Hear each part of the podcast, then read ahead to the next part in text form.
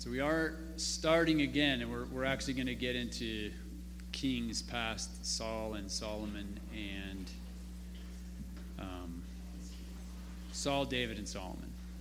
So we're on to Solomon's sons. Um, let me let me ask you something. How did you learn to make good decisions, or how did you learn to make decisions? Trial and error by making bad decisions, yes. Serious discipline, yes, that will help us to remember that a choice we made was not a good choice. Good counsel, and that was more what I was going for here was hopefully we have in our lives good examples to follow. So I don't know, I'm sure you can tell me of something that your your mom or your dad or grandparents somebody taught you how to do by they had you help them and you got to watch them and you got to see them do what they were doing and you learned how to do it from them. And we do. And that's hopefully what we learn today is we're going to be talking about jeroboam again. And um, we talked about him some the last two lessons. So he was not in the line of David, but he is the one that God has chosen. So part of the punishment, the judgment for Solomon's sin of idolatry was God's taking away most of the kingdom from his sons. So his son Rehoboam will have one tribe, and Jeroboam, who was a servant of Solomon and did very well at what he did, God chose to be the king of the other 10 tribes. And, you know, it, all of this happened because of God's judgment, and God had given Saul and David and Solomon, and he gave Jeroboam the same instruction. They all got the same thing. And so we're going to start off in 1 Kings. I'm going to read 11 38. This is um, what God told Jeroboam when through the prophet Ahijah he told him he would be king over the 10 tribes. So this is 1 Kings chapter 11 verse 38. Then it and this is God speaking directly to Jeroboam. Then it will be that if you listen to all that I command you and walk in my ways and do what is right in my sight by observing my statutes and my commandments as my servant David did, then I will be with you and build you an enduring house as I built for David, and I will give Israel to you. So God's making him a promise, but God is giving him the same qualifiers and expectations of you have to follow me. You have to be a godly man. You have to seek counsel from me. You need to know my word. You need to follow my statutes. And if you do that, I'll watch over you. I'll protect you. I'll make you a family line in history, just like I'm going to make David. So there's some responsibility upon Jeroboam. So let's see what he does with that. So flip over to the next page. We're going to read 1 Kings 12, 25 to 27. And we're going to start to learn how doubting God's promises leads to fear. So 1 Kings chapter 12, starting in verse 25. Then Jeroboam built Shechem in the hill country of Ephraim and lived there, and he went out from there and built Penuel. Jeroboam said in his heart, Now the kingdom will return to the house of David. If this people go up to offer sacrifices in the house of the Lord at Jerusalem, then the heart of this people will return to their Lord, even to Rehoboam king of Judah, and they will kill me and return to Rehoboam king of Judah. So, so when we read this and what Jeroboam's thinking, what, what strikes you about this? He is not trusting in the Lord for sure. What, what other things jump out at you? Because we, we read what God has told him he needs to do. He needs to trust in God, he needs to follow him. He's fearful. And that, that's really what we're getting down to here is you know, I've, I've heard people say that the two things that drive people's decisions are fear and greed. We're afraid something's going to happen. We're afraid something's going to be taken away. And the greed part is we want something we don't have. And people, without the intercession of God through Jesus Christ in our lives and the Holy Spirit, that is what we'll do. We make every decision out of fear and greed because we're very selfish at our nature. We're being children of Adam without being saved, without having the influence of the Holy Spirit and studying Scripture and trying to live for God and honor God. That's what we'll do every time. And that is what Jeroboam's doing. So, you know, what, what's the first thing that Jeroboam does for his kingdom? Does, it, does he thank God? Does he make sacrifices to God? Does he honor God in any way? Does he get all the people together and read scripture to them and tell them, this is what you should be doing? What did he do? He built Shechem. And so if you go and look at that, what the original text is saying is the town of Shechem was there, is he built his palace and he fortified it. And it's the same with um, Penuel, is he built and fortified that city up. And so he's already showing fear because he's fortifying everything and he's building everything, and God made him king. And so he wants to look like an earthly king instead of being obedient and asking God what he should do and what does God want him to do.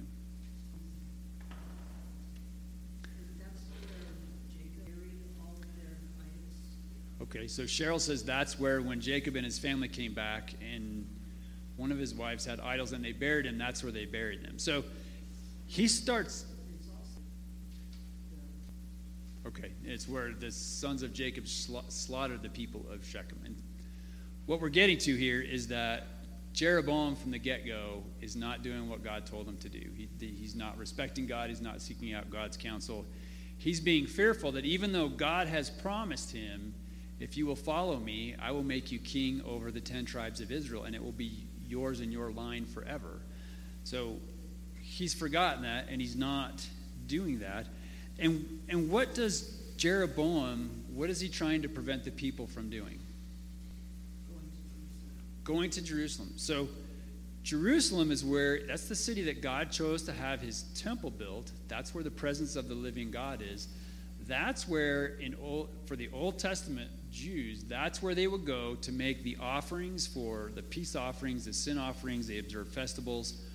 All of these things that God has called the Jewish people to do, to be obedient to him, take place in the temple.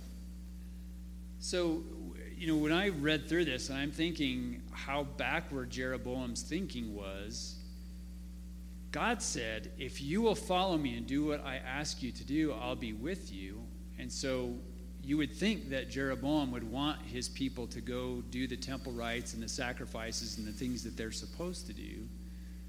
And you would think Jeroboam himself would go because God didn't say, I'm going to give you the tribe and I'm going to have you do all these other things. He said, You're just going to be king over these tribes. You should, you know, they should still be going to the temple. They should still be making the offerings and all of the things that they're supposed to do. So Jeroboam is afraid if the people do what they're supposed to do, God's going to take the kingdom away from me. Was that what God told him? No, God said, if you don't do what you're supposed to do, I will take the kingdom from you. So it's just, it's very backward thinking, and it's all fear driven, and he's not trusting in God that God will keep his promises, that God will do as he says.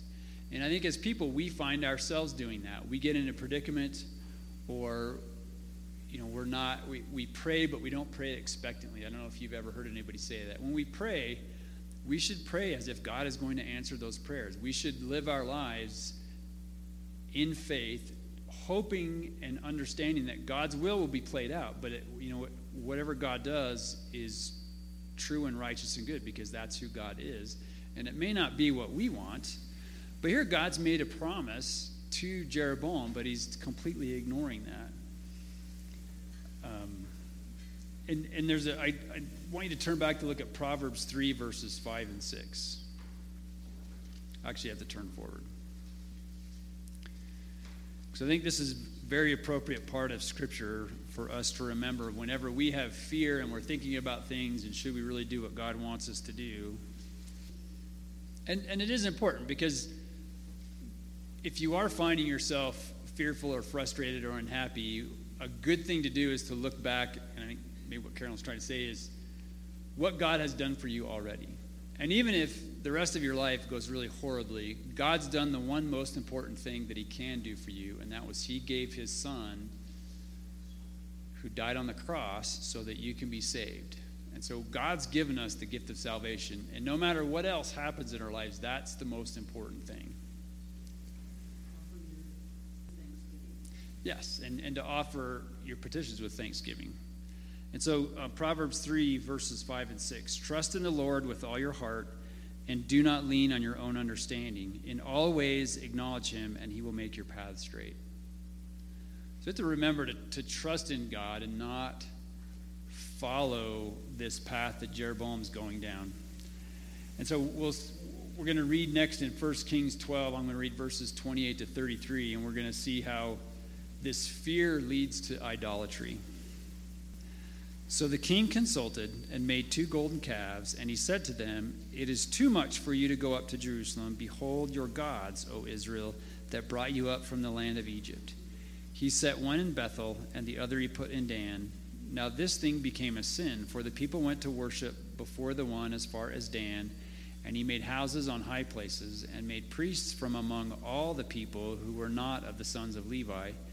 Jeroboam instituted a feast in the eighth month on the fifteenth day of the month, like the feast which is in Judah, and he went up to the altar. Thus he did in Bethel, sacrificing to the calves which he had made. And he stationed in Bethel the priests of the high places which he had made. Then he went up to the altar which he had made in Bethel on the fifteenth day in the eighth month, even in the month which he had devised in his own heart. And he instituted a feast for the sons of Israel and went up to the altar to burn incense.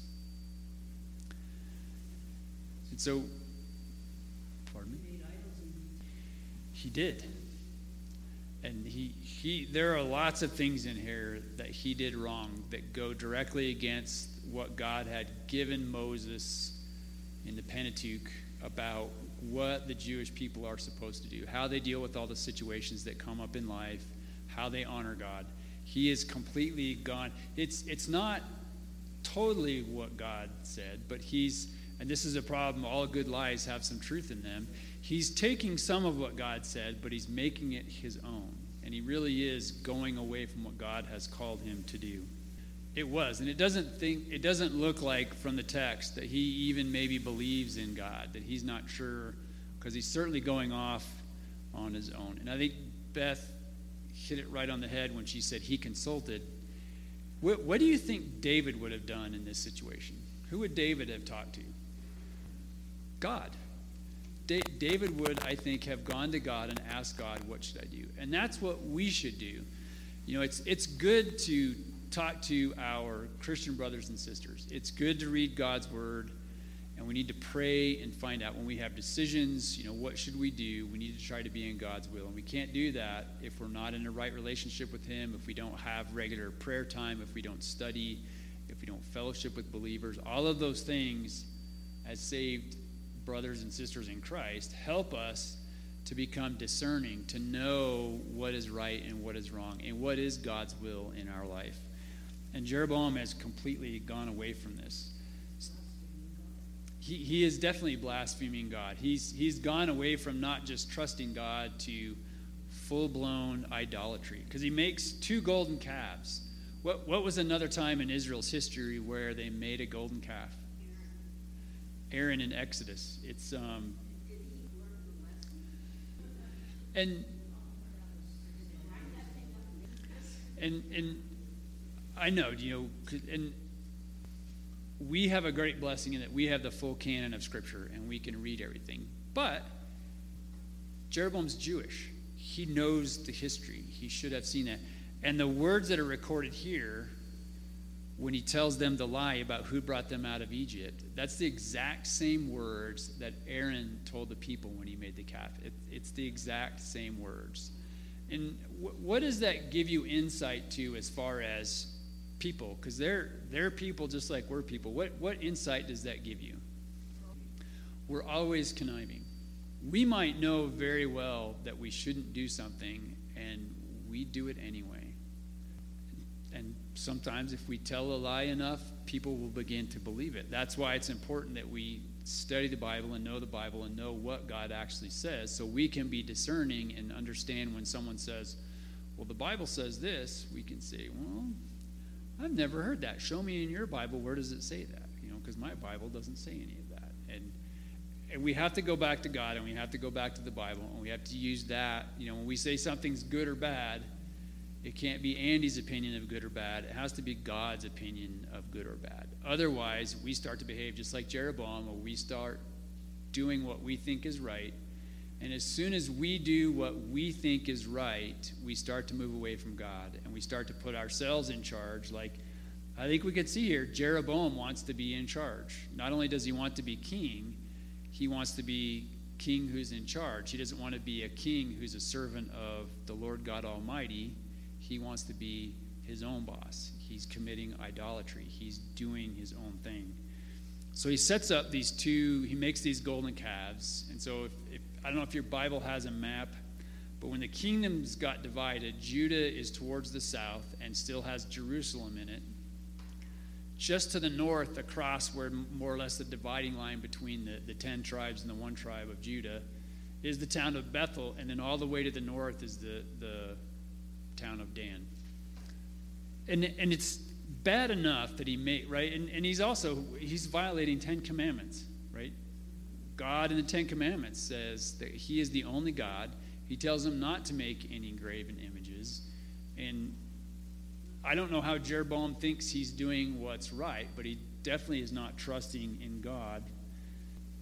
And, and he goes along as far as um, Cheryl pointed out, he appoints people to be priests to administer these the rites and i'm sure they're doing some of the things that god called for in the bible but they're doing a great many things that god did not call for he appoints people who are not from the tribe of the levites and God specifically set aside the Levites to be the priests.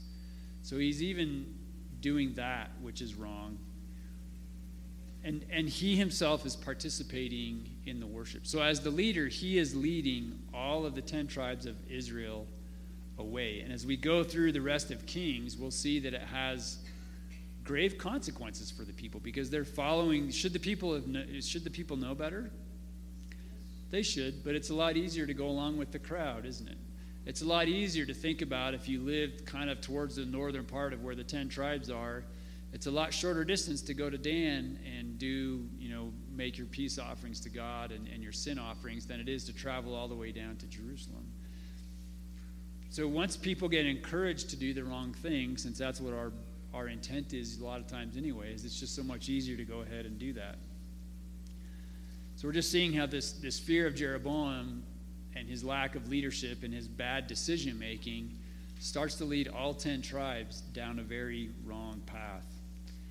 And then um, we're going to go ahead and read the first 10 verses of 1 Kings 13, and we'll see how idolatry leads to judgment.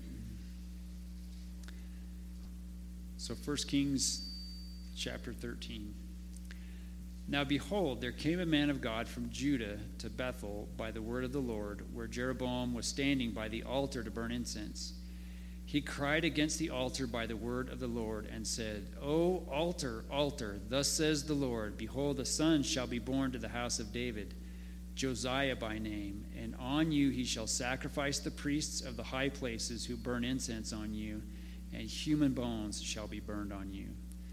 Then he gave a sign the same day, saying, This is the sign which the Lord has spoken. Behold, the altar shall be split apart, and the ashes which are on it shall be poured out. Now, when the king heard the saying of the man of God, which he cried against the altar in Bethel, Jeroboam stretched out his hand from the altar, saying, Seize him. But his hand, which he stretched out against him, dried up, so that he could not draw it back himself. The altar was also split apart, and the ashes were poured out from the altar, according to the sign which the man of God had given by the word of God. The king said to the man of God, Please entreat the Lord your God and pray for me, that my hand may be restored to me. So the man of God entreated the Lord, and the king's hand was restored to him, and it became as it was before. Then the king said to the man of God, Come home with me and refresh yourself, and I will give you a reward. But the man of God said to the king, If you were to give me half your house, I would not go with you, nor would I eat bread or drink water in this place. For so it was commanded me by the word of the Lord, saying, You shall eat no bread, nor drink water, nor return by the way which you came. So he went another way and did not return by the way which he came to Bethel. And we don't even know his name. And I think that's part of the story here is that it is very clear that all these things that are happening are the will of God. It is God Himself who's making these things happen. Because we don't. We just know He's a man of God. But what are some characteristics of this man of God that, that we get from the text? He stands up. He's not afraid. He's, he's going where it's the whole 10 tribes of Israel and the king Jeroboam. And he's, but does he even really call the king out? It's interesting that he proclaims this judgment against the altar because Jeroboam's not even worth talking to at this point. God is so disgusted, it looks like, with Jeroboam that he doesn't even address Jeroboam directly. He's addressing the altar and, and maybe the people around, saying, This is very wrong what you're doing, and there will be judgment for this idolatry. Because it wasn't just Jeroboam who knew the Ten Commandments and what God had called people to do. All of the people there, it's the ten tribes of Israel. They all know of Moses, you know, the God of Abraham, Isaac, and Jacob. They know and understand what they're supposed to be doing. They're just choosing not to. So this, this judgment is made and, and he talks about um, Josiah, and as we study through Kings, we're going to see this son Josiah, and he does turn out to be a, a king who follows God, and these things do come to pass. So God's judgment does happen. But when Jeroboam hears this judgment by this man of God, he's convicted in public, someone pointing out, this is how you're being sinful. How did Jeroboam react? Pardon me? He said, arrest him. He was angry. He's furious. And when we get caught in our sin, when we've done something wrong, many times, what is our first reaction? Anger. If you think back to David and Bathsheba, and Nathan is telling the story of the rich man who has all the sheep and the poor man who has the one ewe, and the rich man takes, what's David's first reaction to hearing that. Anger. He wants that rich man to pay, I think it's tenfold. The, the, you know, the Jewish tradition, the laws that God gave said if this situation happens, this is what the man has to pay back. It's what David said, well, he should get righteous judgment according to the law of God. But Nathan says, this man is you. And then what did David do? He repented of his sin. At that point, David came to the realization that he was wrong and you have to think that Jeroboam has heard this. Yet when Jeroboam is confronted with his sin of idolatry by this man of God, how does he he, he reacts in anger and he knows he's the one who's supposed to do that, but he doesn't ever try to repent from his sin. And so God immediately gives him judgment and shrivels his hand up so he can't pull his hand back. And so you would think at this point Jeroboam would understand that it is the Lord God Almighty who is judging and punishing him. And he knows that, but he says something that's very telling about his heart. If you look at verse 6, it says, The king said to the man of God, Please entreat the Lord your God. So does Jeroboam even, even claim God as his God? No. That's how hard his heart has become. That's how far he is from who he was as a servant of God when he served King Solomon. This is how far Jeroboam has gone in his idolatry and his sin. Is he's not even recognized, he's not praying to God. He's asking this man of God to pray to his God, which should be their God. And if he recognizes he sinned and he needs prayer, don't you think he should just pray to God directly? That's what we're supposed to do. Because when we sin, no matter who we sin against, no matter what bad thing we do to someone on earth, who have we ultimately sinned against? God. All sin is against God. And ultimately, we have to go to God and we have to admit that we're sinners. And we have to ask for repentance and forgiveness and turn away, repent from that sin, and try to do better. And, and we know that God, through the Holy Spirit, can help guide us that way if we truly want to change through the power of God and what, what we have in the Holy Spirit, we can do that. We can be changed people. It can take time, it can be difficult, but Jeroboam doesn't even want to do that. And yet, in all of this, what could God have really done to Jeroboam instead of just shrinking his hand? Killed him. He could have just, yeah, incinerated him, or he could have died. There are other people who blaspheme God and go against God who die in some pretty gruesome ways. God doesn't have that judgment for Jeroboam. And maybe God, who knows, maybe God is thinking at this point, like David understood his sin and repented and turned back to God and started following God again like he should. Maybe he thought Jeroboam would. But Jeroboam still shows his true colors because he asks for the man of God to pray. God honors that. God is merciful in this way and restores his hand. But then what does Jeroboam do? Does he fall down and praise God and thank God for restoring his hand and rededicate his life and say, We're going to destroy these idols and nobody's going to worship on high places? And you want us all to go to Jerusalem to worship at the temple, that's what we're going to do. Does he do any of that? Right. So he, he wants to reward the prophet because he's still not showing that he understands that God is a sovereign God and God is in control. And it wasn't this man of God who shrunk his hand, it was the Lord God Almighty. But he's still refusing to believe in God and to submit to God and to follow God and do what he is supposed to do. But once again, we see this man of God is an upright, trusting man of God because he knows doing this that um, if it was in God's will for them to kill this man of God, you know, this prophet, did prophets get killed? Many, many, many prophets were killed and abused and all kinds of things. And they did it because that's what God called them to do.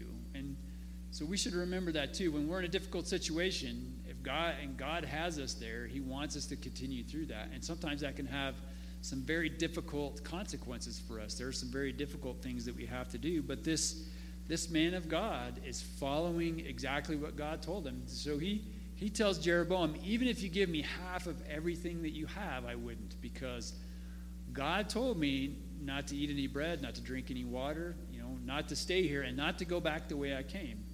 And so this man of God is obedient and does what he is supposed to do. He came and did what, what God told him, and then he goes on his way.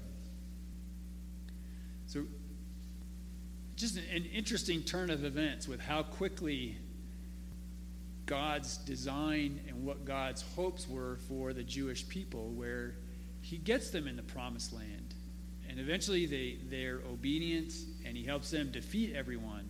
And the tribes all have their land. And the permanent temple in the promised land is built, and the presence of God is there. But the sin of men keeps breaking these things down. And, and God's plan is God's plan, and God's sovereign and knows these things. But when we look at it, these people who should, we, we think, you know, we, it was mentioned before, well, didn't they know that? Didn't they read, you know, Exodus? Don't they understand what happens? We know what happens when we sin, right? The, the Bible's very clear at what happens, isn't it? But do we stop sinning every in every aspect of our life? We don't, because we're human and, and we are fallible that way. It, it is in our nature and it's hard, and we have to fight our entire lives to not be sinful, but to try to be righteous. And that's that sanctification process. And through the strength that we get from God and the wisdom of the Holy Spirit and from God's Word and from support and encouragement from believers, we can get better we are. And Mary Lou says if we keep sinning as Christians, that we bring shame on God. And that's true. It, it destroys the witness. If, if people know that we're Christians and we tell everybody that we're Christians and then we engage in very sinful behavior, that damages the witness. And if we do that, it's not that God ever gets rid of us. We need to turn and repent from that. But we can't be like Jeroboam, where we get scared and we get nervous and we're not sure what God promised us is really going to happen because we don't have very strong faith. And then we decide to take things in our own hands. And this is just one of those stories where when we decide we're going to have to take care of what God promised us to do because we can't wait for God or we don't think God's going to do it or we don't think God's you know capable of it we start doing all of these things on our own and it's always disastrous and it happens frequently in the bible where people try to help God out when it's just not in God's timing. And so we have to be very cautious of that and remember to do what God has asked us to do and to not be fearful And God will put us in fearful situations. God's going to put you in places that you're going to be very uncomfortable and you're not sure how God's going to be able to keep his promise. But we have to trust in God that God will keep his promise. Because as believers, if we are saved and we believe in the, the birth, the death, and the resurrection of Christ, and that he was the first fruits, he was the first one raised, that we'll be raised. So we have faith that God will raise us from the dead when we die. Well, we should have faith in all things then. Nobody here has seen anybody resurrected, have they? But we know that will happen. Not just for believers, but unbelievers. Every soul is resurrected. Some are resurrected to eternal life with God, and some are resurrected to spend eternity in hell in the pit. And we believe that. That's why we're believers. That's, you know, interestingly enough, we're called believers because we believe. I think Ruth bring that up. That's the important thing is we believe, and because we believe, we have faith.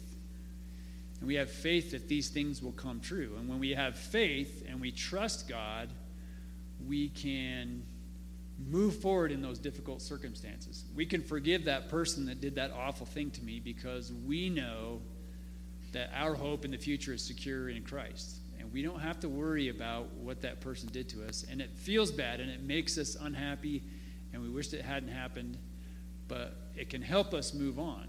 And Jeroboam missed that. He didn't understand.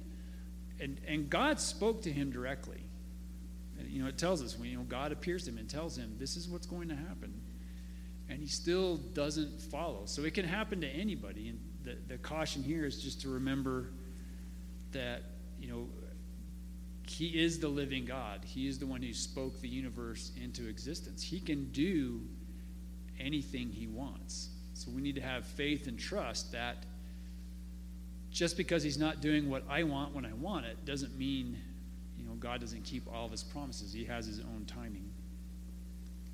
And so I wanted to wrap up. Um, right? And, and God is merciful all the times in many ways to all people. Even, even unsaved people, God is merciful to. Because that is God and that is who He is and that is His nature. But that doesn't mean that God is not a just God and that God is not a wrathful God and that He won't proclaim judgment against those who don't believe. And that's, I think, where some people get led astray, is they, they, they see and hear, well, God has mercy and He's a loving God. He's not going to send me to hell if I don't do what I'm supposed to do. If, you're not a believer, if you haven't accepted Jesus Christ as your Lord and Savior, then that is what God calls on us to do. We have to believe in the birth, death, and resurrection of Jesus Christ. If we don't do that, then God is just and you will become you you'll still be a child of wrath and you'll be condemned. But you would think that God does that. But look back in our own lives. How many times has God been merciful to us, and yet we still sometimes sin? And it's just that sin nature that we have to keep fighting. But I was going to read John 14, verse 27. Because when, when we're in those times in our life when, when things are not going well and we're frustrated or we're scared or we're nervous and we're trying to remember what God has done for us, this, this is something that hopefully will come to mind is John 14, 27. And this is, this is Christ speaking to the disciples. Peace I leave with you. My peace I give to you. Not as the world gives do I give to you. Do not let your heart be troubled, nor let it be fearful. And when he's saying not as the world gives you, is there any anybody in the world who can make a promise that always 100% will happen? No. Because we're not in control. We are not always the ones, even if we are intending to do good, it doesn't always work out well because we're not in charge. God is in charge, God is sovereign. And so when Christ says, My peace I give to you, not as the world gives to you, that peace is yours forever as a saved person, the peace of Christ is yours forever. And that peace comes from the knowledge of when you're called from this earth, that you will be in the presence of the living God for eternity. And all of the things that we dislike about living here in our flesh bodies in this Genesis 3 world are gone. And all of the responsibilities we have here are gone. And the constant fight we have against sin are gone. And fear is gone. And darkness is gone all of those things are gone. When we're in the presence of the living God, we don't have to worry about that. And that is the peace as believers that we are supposed to have. When everything here on earth is crumbling down around us and people are deserting you and things are just going really wrong, you should rely on that peace and have that faith and trust in God who raised his son from the dead will when it, it's his timing for you will raise you from the dead and you'll be resurrected and you'll have your perfect resurrection body and you'll be in his presence and you won't have all the cares of this word, world. And so I hope that you can remember that when, when those times come, because they will come. That's one of those things that um, God doesn't promise us that we won't have trials and, and, and things that go on here on the earth. that's going to happen just because of the nature of the broken world that we live in. So hopefully we can remember this story and, and take that to heart where, you know, when we find ourselves moving away from God, we have to stop and turn and run back. And sinning normally leads to more sinning, and refusing to follow God leads us to a very dark place. We see that what, with what happened to Jeroboam. And so hopefully that doesn't happen to us. That if we find ourselves doing things that we shouldn't be doing, we should repent from that and turn back and, and trust that God will forgive us. And there may be some earthly consequences, but in the end, again, we have that peace from Christ that He's given us with the promise of eternal life.